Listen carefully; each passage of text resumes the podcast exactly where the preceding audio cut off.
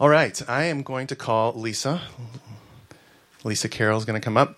Um, and as she does, she's going to read our scripture for do our scripture reading for us this morning. And what we've been doing, if you haven't been out to any of these since the Acts series started, is because of the emphasis within the book of Acts about going out to the nations, beyond Israel to all the nations these would be other languages. These would be people of other languages. And so we found out, just started asking around. We've got a lot of folks that speak a lot of different languages around here.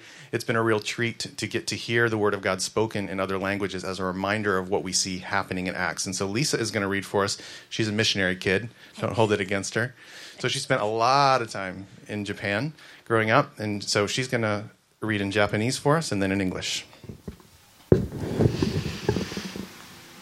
All right, so first is uh, Acts 2 22 to 24 in Japanese. 使徒の働き2章22から24節ああ、皆さん、これから申し上げる聞いてください。よくご存知のように、ナザレのイエスはあなた方の前で力ある奇跡を行われました。神様はそれによって誰にもはっきりわかるようにイエス様の身元を保証なさってのです。神様はあらかじめ計画したとおりこの方をあなた方の手でローマ政府に引き渡し十字架の処刑することをお許しになりました。そうした上でこの方を死の苦しみから解放し復活させたのです。この方がずっと死んだままでいることなどありえないことだからです。Then we've got Acts 2 14 through 24 in English. Peter stood up with the eleven, raised his voice, and proclaimed to them, Fellow Jews and all you residents of Jerusalem, let this be known to you, and pay attention to my words. For these people are not drunk, as you suppose, since it's only nine in the morning. On the contrary, this is what was spoken through the prophet Joel. And it will be in the last days, says God, that I will pour out my spirit on all people. Then your sons and your daughters will prophesy, your young men will see visions and your old men will dream dreams.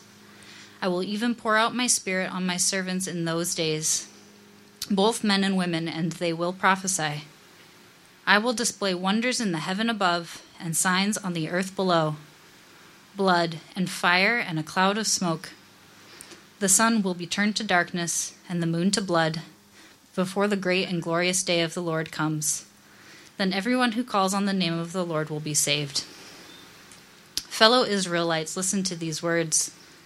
This Jesus of Nazareth was a man attested to you by God with miracles, wonders, and signs that God did among you through him, just as you yourselves know. Though he was delivered up according to God's determined plan and foreknowledge, you used lawless people to nail him to a cross and kill him. God raised him up, ending the pains of death, because it was not possible for him to be held by death. This is the word of the Lord. Amen. Okay, well, I'm Rabbi Matt. I wanted to keep my mask on for a minute just to make Mariners fans angry, and for Pastor Aaron, you're welcome. So, go Yankees. Mariners are pretty good, though, right now. just kidding. oh, boy. Okay. Uh, so, uh, my name's Matt. I'm the rabbi of Restoration, which is uh, in Seattle, and we haven't had the uh, ability to meet yet it, live in person. So, I'm a little bit out of practice. I, I, haven't worn pants for several months, actually. I've worn shorts. Don't be weird, but um, it's fun to um, be with you guys and to share. And Pastor Aaron is uh, one of my favorite people. He is a walking theological dictionary. He knows all the right terms for all the right things, all the isms and the other things. I don't know. 50 cent dollar words that I don't really pay attention to. Sometimes I call Aaron and say, What's it called when you believe? and then he gives some kind of fancy uh, word. I am often disappointed in Aaron's mustache, um, which gives me great hope to see Pastor Jason as part of the staff because his beard is very rabbinic, and uh, I'm glad to see beards represent themselves the way they should. Although Jason, I think you have all that gray because of the six kids. Probably that's seems like a lot of gray for a young guy, um, but now it makes sense to me. Um, so today we're going to talk. Uh, we're in Acts uh, chapter two, and of course, Aaron, being a young preacher, is still an old school Reformed preacher, and so you know he. You're probably going to be in the book of Acts for the next 17 years, um, and in uh, as Aaron's been going you know, plan this out, he, he told me to preach 41 verses, which would be a lot for Aaron, but is not a lot for this rabbi. So we're going to rock Acts chapter 2 together. Uh, you know the word Pentecost. Uh, what you may not know is that Pentecost is a Greek word that was created by rabbis as they translated uh, Jewish ideas for Jewish people and translated the Tanakh, the Hebrew scriptures, into Greek for Greek speaking Jews. And so Pentecost is the, in Greek, means 50 days because Pentecost follows uh, Passover 50 days after Passover. In Leviticus 23, it tells us to celebrate Passover. And then when Passover, the Shabbat of Passover uh, is over, we count 50 days according to Leviticus. And you count 50 days to the day of Pentecost, which means 50 days. In Hebrew, it's Shavuot. And Shavuot means weeks because there are seven weeks, 49 days plus one day, 50. That's about all the math I could do, except for the book of Numbers. okay. Uh, so uh, there are there's this deep connection between Passover and Shavuot, or what you know as Pentecost. And, and what I want to walk you through is there's a few important scriptures for Shavuot, for Pentecost. First is Exodus 19 and 20 which is the giving of the law, the Torah, to Moses on Mount Sinai. Um, and it is part of, in Jewish tradition, the, cel- the giving of the Torah was on this day of Shavuot, on the day of Pentecost. And in Acts chapter 2, of course, it's uh, Pentecost again. And the reason why they're gathered in the temple courts in Jerusalem with someone speaking in Hebrew is because Pentecost is a Jewish holiday called Shavuot in Hebrew. Um, that we're commanded by God to be in Jerusalem for and to celebrate at the temple. And being that all the original disciples of Jesus are Jewish, they were doing what they were supposed to do in celebrating Shavuot. And Jews from all over the world gathered together in Acts chapter 2 because of the day of Shavuot or Pentecost. Now, you've heard it preached before, and maybe you've said and have thought, uh, and certainly have read in all kinds of books, that Pentecost is the start of the church. And what I want you to understand this morning is it's Acts chapter 2 is not the start of anything. It's the middle of the story. In fact, there's about 2,000 years uh, from Abraham to Jesus as there are 2,000 years from Jesus, well, to us. I don't know if you realize that the, the new covenant's not new anymore. Right? We've had it for 2,000 years. Well, in the same sense, the Torah was, you know, we call it, in Judaism, we don't call it the old covenant, uh, but it's, you know, it, it was the same age for them as the new covenant is for us. That's more math. I know it's hard to do on a Sunday morning when you're sitting in the sun, but uh, uh, there's this this connection to understanding that the New Testament is not the Christian Bible. The New Testament is a part of a Jewish canon of Scripture, and it's a part of fulfillment of promises that God made to the Jewish people. That opens the doors to the Gentiles, to the nations, to people from every ethnicity and every nation and every tribe and every tongue. But first, we need to understand why it's a fulfillment to the Jewish people, not the start of something new. The reason in church history that Acts 2 became the start of the church is because there are early church fathers who believed that Judaism had to end. And so they needed a starting point, and the starting point is Acts 2. It actually comes from Acts 10. Peter, referencing back to Acts 2, says the Holy Spirit has fallen on Cornelius and his house, the first Gentiles, like it did on us in the beginning.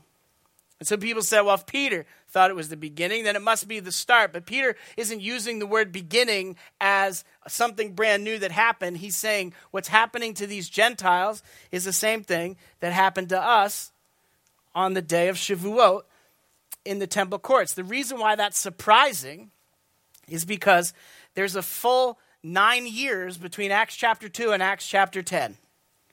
And for the first nine years after the resurrection and after the giving of the Spirit, the only people who received the Spirit of God were Jewish people for nine years until Peter preaches to Cornelius in Acts chapter 10, and his family is filled with the Spirit in the same way that Jewish people were in Acts chapter 2. It takes another 10 years to get to Acts 15. So there's 10 years between Acts 10 and Acts 15. And Acts 15 is where the disciples, these Jewish followers of Jesus, ask a very important question What do we do with all these Gentiles? And what is required of Gentiles? Because for us, believing in Jesus is Jewish. But all these Gentiles who are not Jews are believing, so what do we do for them? It's this weird thing that's flipped over in our time where I get, as a Jewish follower of Jesus, as a Messianic Jew, question I'm asked often when I meet people is how could you be Jewish and believe in Jesus? It's the exact opposite of what the Jewish disciples were wrestling with uh, in the first century. They were wrestling with how could someone be a Gentile and believe in Jesus? So, how does it shift in, in the world and in the culture where it's almost a given in our day and age that Jews don't believe in Jesus, Christians do. And if a Jew believes in Jesus and he's no longer Jewish, he's a Christian, except Jesus was not, uh, it's not that he was Jewish, it's that he, well, still currently is Jewish, sitting at the right hand of the Father. Uh, and that all of his original disciples and all of the people in Acts chapter 2 that are filled with the Spirit are all Jewish people. So, how does it shift to the start of the church marks an end for Judaism? And what I want you to see instead is what happens in Acts chapter 2 is the hope of Israel is made known to the Jewish people that then in the years to come opens the door for Gentiles to be adopted into the family of God. Now, when people say church, usually they mean the people of God, right? We don't mean the building. The building's not the church. The people are the church. Uh, but the people of God start with the Jewish people. And the reason why that's important is because if God doesn't keep his covenants and promises to the Jewish people, then any promise he's made to those of you who are not Jewish don't matter. Because if he doesn't make his, he doesn't fulfill promises he made before, then who's to say he's going to fulfill any promises he made to you? There's a continuity that's important in understanding that God has fulfilled all of his promises. Well, not all, because there's still some to be fulfilled. But he's fulfilled promises that he made to the Jewish people to help us be a light to the nations and to tell the nations that there's only one God, the God of Israel, who came in the form of a man and lived 30 years until he started to teach and then gathered disciples, was crucified on Passover, rose from the dead during Passover, ascended, uh, uh, uh, appeared resurrected for a period of 40 days, ascended into heaven, and said, You got to stay in Jerusalem to his disciples because I'll give my spirit to you. And they had no plans of leaving Jerusalem because we're supposed to be in Jerusalem. According to the Torah, we're supposed to be in Jerusalem for both Passover and Shavuot. So, as people from the land of Israel, would come, particularly from the Galilee and in the north, they would come for Passover and they would stay for 50 days through to Shavuot. So it didn't surprise the disciples when Yeshua ascending into heaven. Well, that part was surprising when he took off. But he said to them, Stay here in Jerusalem because I'm going to send my spirit. And they were like, Yeah, that's what we are going to do anyway because we got to be in the temple on the day of Shavuot. But what I want you to know is that there you have to look at the giving of the Torah on Mount Sinai and the giving of the Holy Spirit in the temple courts in Acts chapter 2, both as Jewish history events. They are both important events in the history of the Jewish people, and they take place on the same day. And when something takes place on the same day, it's an indication to us that God wants to say something very clearly in connection between those two. So the disciples of Yeshua, the original Jewish followers of Yeshua, they did not see Acts chapter 2 as the start of something new. That rhymes, in case you need to. Nothing new happened in Acts chapter 2. The disciples understood that what happened to them in Acts chapter 2 was equal in importance to what happened on Mount Sinai.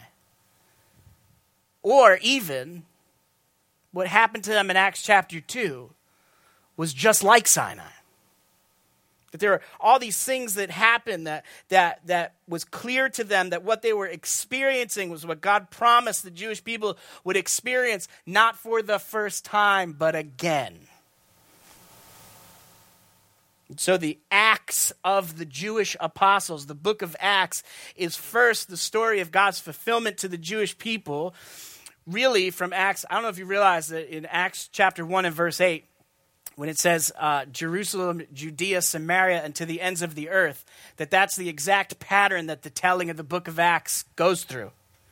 That it starts in Jerusalem and it goes to the preaching of in Judea and Samaria in the first few chapters of Acts, uh, and then it extends to the ends of the earth. It follows the pattern that Yeshua said through the book of Acts. Jerusalem, Judea, Samaria, and to the ends of the earth, starting in chapter 10, with the first Gentile and his family that are filled with the Holy Spirit. So, one Jewish writer said about the giving of the Torah on Mount Sinai, he said, You have to understand that the arrival at Sinai inaugurates the culminating stage in the process of forging Israel's national identity and spiritual destiny.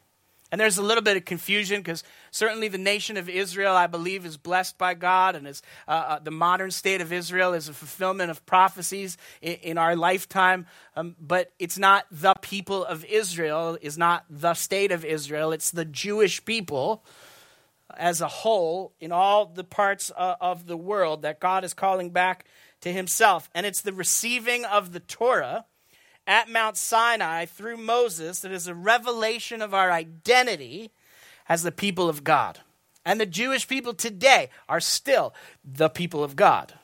Uh, it's funny to ask, which I've done, ask a Jewish person why we're chosen or what we're chosen for. Because everybody knows the Jewish people are the chosen people, but you find that even most Jewish people don't know what they're chosen for. So you can ask, what, what are you chosen for? And the answer is, we are chosen to be a light to the nations, to tell the Gentiles that all your gods are not real, that there's only one God, and He's the God of Israel, and He's the creator of the heavens and the earth, and he, He's coming back for His people.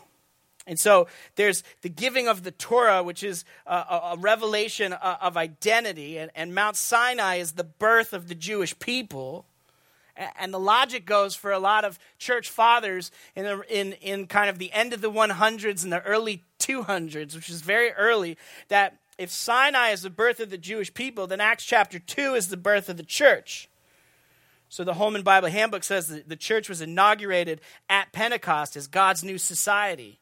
Or Millard Erickson in Christian theology says the church is the new Israel and occupies the place in the new covenant that Israel occupied in the old. Whereas in the Old Testament, the kingdom of God was peopled by national Israel, in the New Testament, it's peopled by the church. But that's not what the book of Acts says. And that's not what Luke intended to get across. What Luke intended to get across in the telling of Acts chapter 2 and the giving of the Spirit in the temple courts in Acts chapter 2 is that the disciples understood that what happened at Mount Sinai was happening to them on the same day and that because it was on the same day, they need to pay attention to what was happening in that moment and the fulfillment of promises that God made to the Jewish people. So, Acts chapter 2 and verse 1 says, When the day of Shavuot, Pentecost, had come, they were all gathered together in one place. Now, a lot of people assume there's a lot of upper room ministries and the upper room church and the upper room this and upper but the giving of the Spirit does not happen in the upper room. The upper room is where the uh, replacement for Judas is chosen, which is chosen by lots, which is super funny because they're basically, he like pulled the short straw. And they were like, okay, you you get to take his place. That happens in the upper room. What happens it, with the giving of the Spirit is when Luke writes, when the day of Shavuot had come, they were all together in one place. Where is the one place that Jewish people gather on the day of Shavuot? The temple, in the courts of the temple in Jerusalem goes all the way back to Leviticus that when there's a temple or the tabernacle and the temple, you will gather together in the city of Jerusalem, the city that's named by God that he put his name on, and you'll gather there together in one place. And then it says in verse 5 Now Jewish people were staying in Jerusalem, devout men from every nation under heaven. The only people who are there at the giving of the Spirit are Jewish people and mostly men, are the ones who are actually counted when it says the 3,000 are saved. There are women and children as well, but they, they only counted men at, at, the time. So there's actually a whole lot more, but there are really, there, there may be a few Gentiles who converted to Judaism or were connected to Judaism. But there's no Gentiles at the giving of the Spirit because God had to fulfill his promises to the Jewish people first and there were Jewish people from every nation that were in attendance for what was about to happen. And here's what I, if you're taking notes, you can write this down. If something is being fulfilled, it's a revelation of something promised, not something brand new. If something is being fulfilled, it's a revelation of something promised, not something brand new. I have a book coming out early next year uh, called uh, Jesus Never Said Anything New. And some of you are like, no, he definitely did. Because I remember he said the word new. And there are a few times where he uses the word new, but he doesn't use it in the same way that we use the word new. When, when, when a revelation happens, when you have an epiphany about something, and, and it becomes, a, you, you come to a point where you understand something, does it not feel brand new? Man, I've never understood that before. That, that's incredible. It's new to you, but it doesn't mean that it's new. Because, well, there's nothing new under the sun. And, and God is often, he, he fulfills his promises not in order to do something new, but to show himself as one who fulfills his promises. That's really the heart of what's happening in the whole first part chapters 1 to 10 of the book of Acts, or 1 to 9, are, are the fulfillment of God's promises. So I want you to know that the theme of Shavuot, the theme of Pentecost in, in Judaism, is revelation. And there's two different revelations one at Mount Sinai and one in the temple courts in Acts chapter 2. Uh, at Mount Sinai in Exodus 19, there's a revelation of identity. It's the moment where we receive the Torah as the people of God, and Israel becomes God's people, and God becomes our God. Uh, the Torah serves as our uh, constitution, it, it, it, regulates our relationship uh, as a people with God. So in Exodus 19, at the giving of the Torah, it says, Now then, if you listen closely to my voice and keep my covenant, we actually read this earlier in the service, then you will be my own treasure from among all the people, for all the earth is mine. So as for you, you will be to me a kingdom of priests and a holy nation. These are the words you're to speak to the sons of Israel.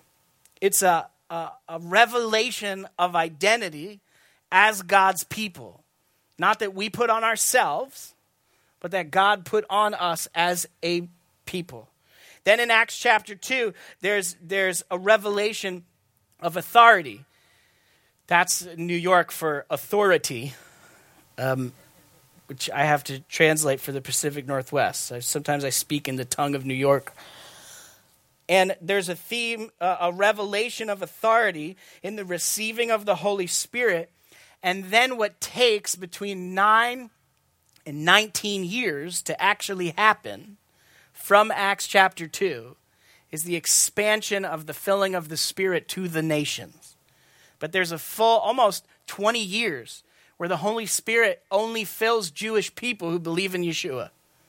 Until Peter preaches the gospel to Cornelius, and the Holy Spirit falls on him and his house the same way. And he has to go and explain himself. In Acts chapter 11, he goes back to Jerusalem, and they're like, the other Jewish apostles are, are like, did, did a Gentile receive the Holy Spirit? And he's like, yeah, it was crazy. And we like, it happened, it's like what happened to us. But for the last 20 years, it hasn't happened at all to non Jewish people. And now apparently it's happening to Gentiles as well. And they're like, man, in 10 years, we should have a council about this and they have to get together to figure out what does what does God God's spirit filling Gentiles actually look like and what would be required of Gentiles that is probably different than is required of the Jewish people. So often we hear the words, the church started in Acts chapter 2. The church is the hope of the world, and it started in Acts chapter 2. But the church does not start in Acts chapter 2. If you need a place for the start of the people of God, it would be Mount Sinai. It would be when God made a covenant with the Jewish people. Acts chapter 2 is a further fulfillment of that same covenant on the very same day that Moses received the Torah. The church does not start in Acts chapter 2. Instead, Acts 2 is the fulfillment of God's promises to the Jewish people that later opens the doors for Gentiles to come to Yeshua, to Jesus. The church does not start in Acts chapter 2. Acts chapter 2 is when the hope of Israel in the person of our Messiah Yeshua was made known to the Jewish people because the disciples understood in the moment as they were experiencing it that what was happening to them was exactly what happened on Mount Sinai. And they paid attention to all the things that were happening. So it says in verse 2 when uh, uh, suddenly there came uh, from heaven a, a, sound like a mighty rushing wind, and, and, it filled the whole house where they were sitting. And tongues like fire spread out, appeared on them, and settled on each of them. And they were all filled with the Holy Spirit and began to speak in other tongues as the Ruach enabled them to speak out. The, the Spirit enabled them to speak out. Now, I, I believe in, in, the gift of tongues. I, I believe in in uh, in the tongues of angels, and that uh, there are people among us that experience that gift. But that's not what's happening here. What's happening in the book of Acts is Jewish people from every nation, born in those nations, and native speakers of other languages other than Hebrew, came to Jerusalem for the day of Shavuot, and Peter stands up to preach in Hebrew, yet everyone who speaks the language they speak from their own nation, all Jewish people, hear Peter preaching in their own language. So he speaks in Hebrew, but they all understand the translation, and it's like he's speaking in their language. And apparently, even when they spoke to each other in this moment, they could speak to each other in their native tongues and understand each other while not even speaking the same language. And everything that's described in Acts chapter 2 sounds a whole lot like what happens at Mount Sinai in Exodus 19. Exodus 19, verse 16 says, In the morning of the third day there was thunder and lightning and a thick cloud on the mountain and the blast of an exceedingly loud trumpet. And all the people in the camp trembled. And Moses brought the people out of the camp to meet God, and they stood at the lowest part of the mountain. Now, the entire Mount Sinai was covered in smoke because Adonai descended upon it in fire, and the smoke ascended like the smoke of a furnace, and the whole mountain quaked greatly. And when the sound of the shofar, the trumpet, grew louder and louder, Moses spoke, and God answered him with a thunderous sound. And in the course of Jewish history, when God speaks, there's fire, there's smoke, and there's a loud sound. And what's happening in Acts chapter 2 are all the same key words that happened in Exodus 19 on the same day because God is fulfilling a promise to his people. So let me just be clear on this point. Let me tell you what's not happening in the book in Acts chapter 2. There's nothing new. There's no birth of a new people. There's no disregard of the Jewish people. There's no mulligan. There's no restart. There's no beginning. Here's what is happening in Acts chapter 2. It's a Sinai like event with fire, smoke, and a loud sound that evoked for the disciples the covenant at Mount Sinai. Verse 5 says uh, of Acts 2 says, Now Jewish people were staying in Jerusalem, devout men from every nation under heaven.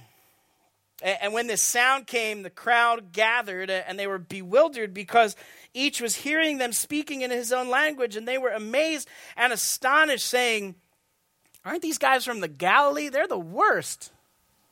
How is it that each of us are hearing our own birth language. And there were Parthians and Medes and Elamites and those living in Mesopotamia and Judea and Cappadocia and Pontus and Asia and Phrygia and Pamphylia and Egypt and parts of Libya towards Cyrene and visitors from Rome, Rome both Jewish and converts and Cretans and Arabs. And, and we hear them declaring in their own language the mighty deeds of God.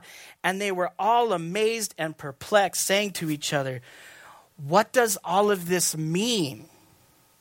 And so, Peter, who's one of my favorite characters in Scripture because he does such amazing things and such dumb things, often at the same time. You remember back in the, in the early days of following Jesus, he, Jesus said, Who do you think I am? And Peter said, Well, you're the Messiah, the Son of God. And he said, Peter, that wasn't just you as a human speaking, that was the Holy Spirit speaking through you. Four verses later, he tells Peter that he's Satan. He says, Get, get behind me, Satan.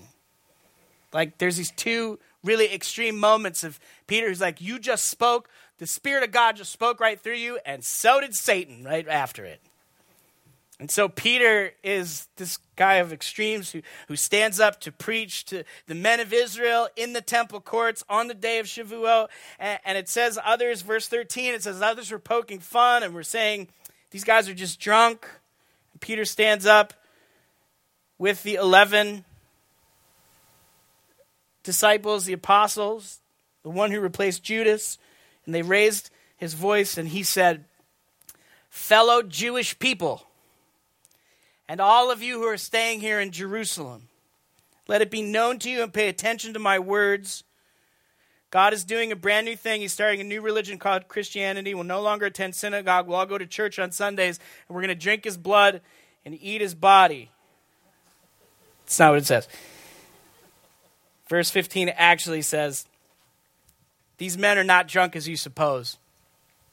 I mean, it's only nine in the morning.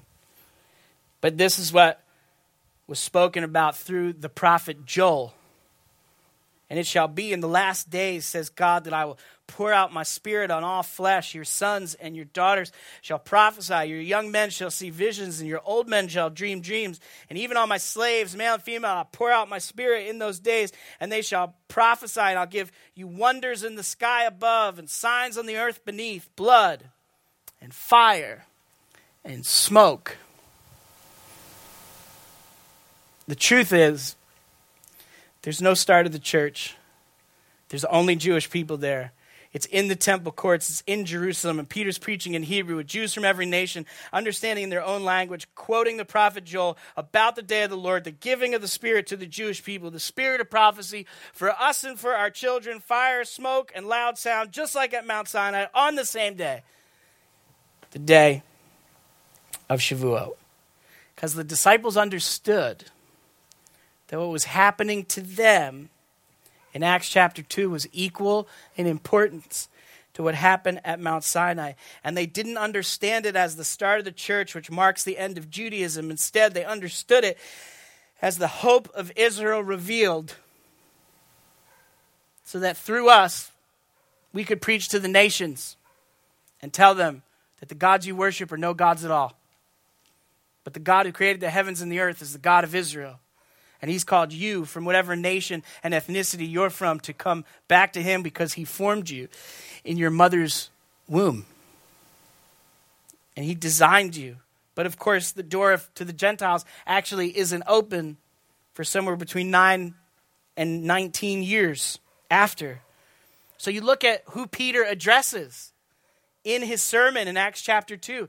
In verse 5, he says Jews in Jerusalem. In verse 14, he says fellow Judeans. In verse 22, he says men of Israel. In verse 29, he says brothers.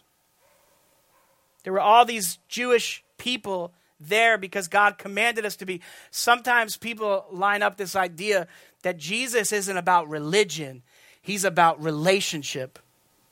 And it's just not true. Because Jesus observed Judaism in everything that he did. If you want to be more literal about it, he founded Judaism. Like, it, if you think about Jesus has God the Father and God the Spirit have no image other than the image of Jesus. That means if Moses spoke to him face to face on Mount Sinai, he was speaking to Jesus. Abraham had a relationship with Yeshua. When the Pharisees are arguing with him, he, they say, You're not even 50 years old. How could Abraham know you? And he says, Because I am, which is the Jewish way from the Torah of saying, I am God. Sometimes people say Jesus never said he's God, but he, he did. He literally stood in front of the leaders of the Jewish people and said the words that only God can say I am. And Abraham knows me. Isaac and Jacob, they all know me. And you're supposed to know me too. And there's this thing that comes out of early church history called Jewish deicide uh, interestingly enough, it starts in, in the end of the 100s, which is really early, and, and, and it was overturned by the Catholic Church in 1964, which is the lifetime of many of the people here. It was overturned that the idea of Jewish deicide is that the Jews killed Christ and are being judged for it. And they actually use some of the verses of Peter, who's Jewish, preaching to Jewish people in the temple courts in Hebrew to make it the fault of the Jewish people that God would judge us forever. But we know that until the final day of judgment, God doesn't judge anything forever. There's judgments, and then He takes us back. There's, I'll bring you into the land, and then I'm going to bring you out because you didn't listen to me. And then I'm going to remind you. And then you're going to say, but we forgot. And then he's going to say, that's okay. I'll let you back into the land. And then I'm going to take you out. And then I'm going to put you back in. And then I'm going to take you out. And then I'm going to put you back in. And there's so many Christians who say, gosh, Israel was the worst. They were so disobedient. They're like my children. And somehow we remove ourselves from, oh, yeah, I'm just as disobedient. I, I, I, I don't listen. And in, in Acts 22, some of these early church fathers, like Justin Martyr, use verses like verse 23 when Peter says, uh, This Jesus, given over by God's predetermined plan and foreknowledge, nailed to the cross by hands of lawless men, you killed. And verse 36, he says, Therefore, let the whole house of Israel know for certain that God has made him this Jesus whom you crucified. And some church fathers early in church history take these as condemnations of the Jewish people. But what's actually happening in this moment is 50 days earlier, Yeshua was put to death. And some of those leaders who, who yelled, Crucify him, are there in the temple courts listening to Peter preach because all the Jewish people are in the temple courts for the day of Shavuot. And Peter's not saying it as a condemnation of his own people. He's saying, look, we killed him. But death couldn't hold him. And he rose from the dead during Passover. And he, he appeared resurrected for 40 days. And we were there. We saw it. We ate with him and we had meals with him and we fished with him and we saw the way he was brutally killed. But then he was with us again with scars in his hand and feet and in his side. We touched them. And then he ascended into heaven and told us to stay. And now he sent us the Spirit of God in this moment. It's not a condemnation of the Jewish people. It's the same message that was always for the Jewish people and is still for the Jewish people. That no matter how far you run away, God made a promise that He would never leave us or forsake us. And He always calls us back to Himself.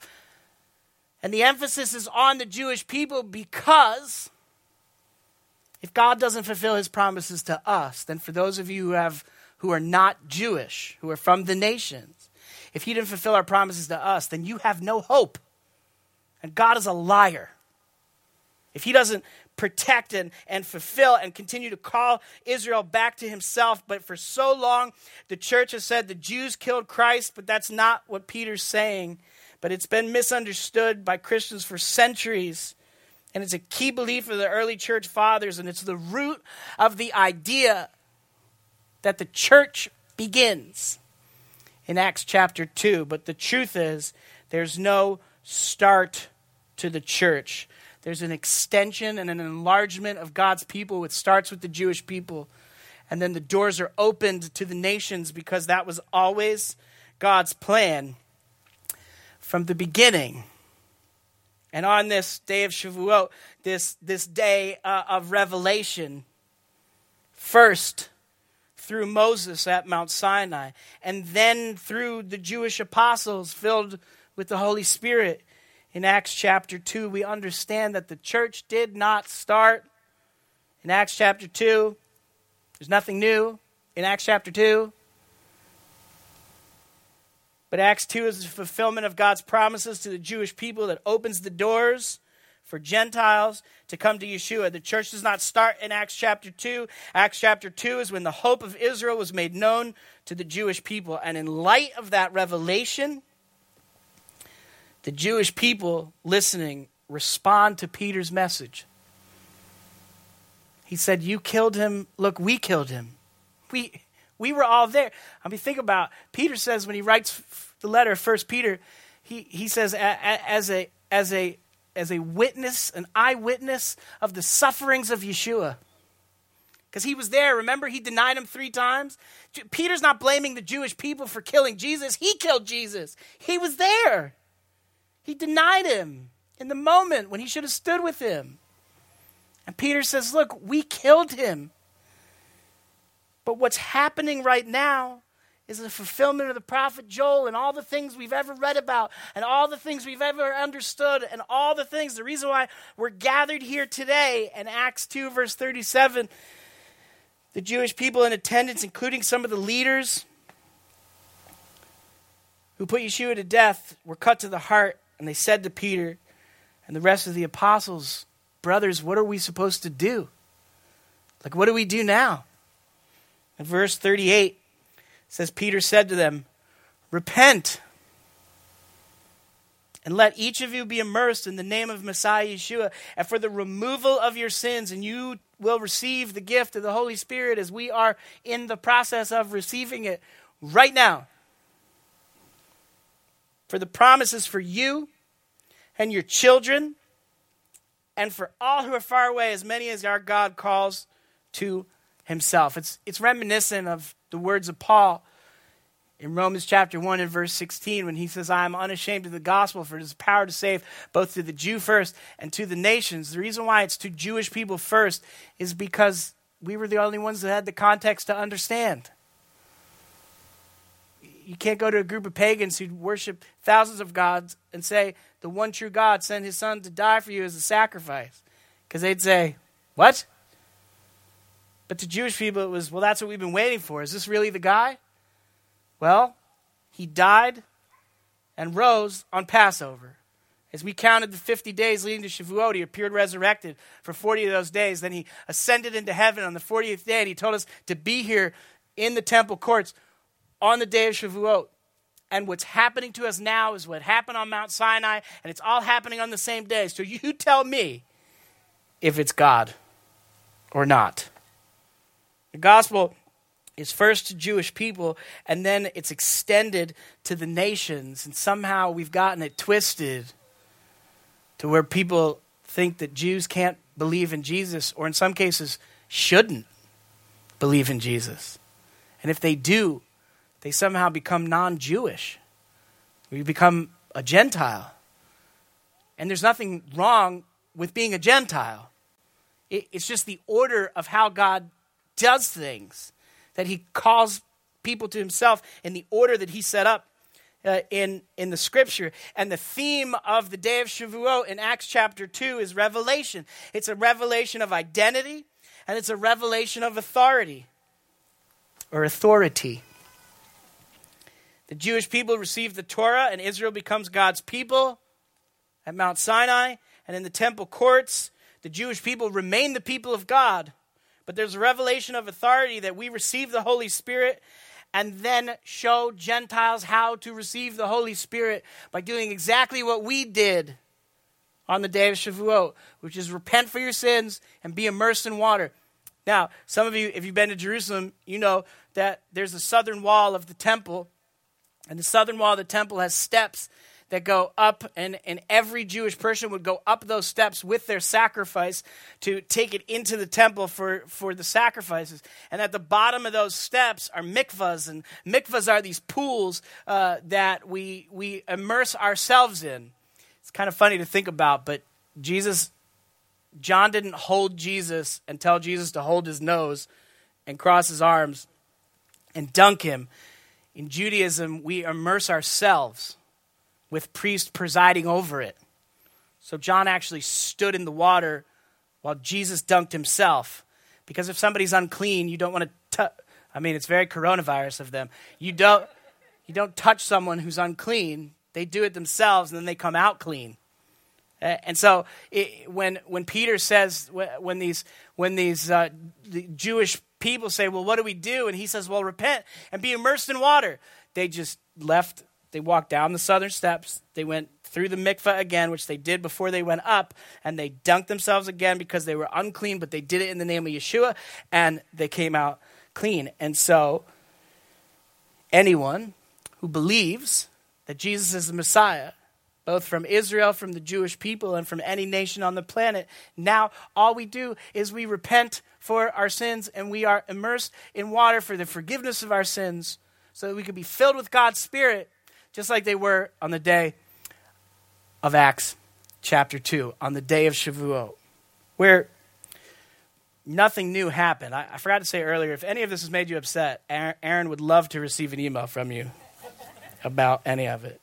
But it's why Peter says in, in verse 36, he's looking at his own people, the, the people of Jesus, the Jewish people, and he's saying, Therefore, let the whole house of Israel know for certain that God made him both Lord and Messiah.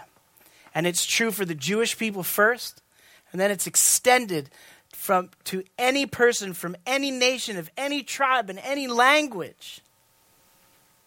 That when we call on the name of Jesus in whatever language, his name in any language, that he hears and responds and calls us back to himself. If there's anyone here or watching who's never received Jesus as their Messiah, today is a perfect day to do it. Because he went through all of this for that moment so that you could receive him and understand him and receive a revelation. And for those of us who already know Jesus, particularly those of you who are not Jewish, there's a, a, a gratitude and, a, and an awe that, that God would adopt any of us. That He would set up this whole plan from the beginning of the foundations of the world so that He could call all people from all nations and every tribe and every tongue to Himself as these things are made clear to us. Let me pray for you. Lord God, we thank you for who you are and who you've called us to be as your people. Lord, we pray that you would help us in this strange and difficult time that we are in, in our country and in the world, that you would help us to be a light to the people around us to not be so overwhelmed with the things that we can't understand or the things we want to understand that we don't lose sight of the people you've called us to be and the light that you've called us to be to our neighbors. We love you, Lord, and we are grateful that you keep your promises and that you've invited us to be a part of your people. In Jesus' name, amen.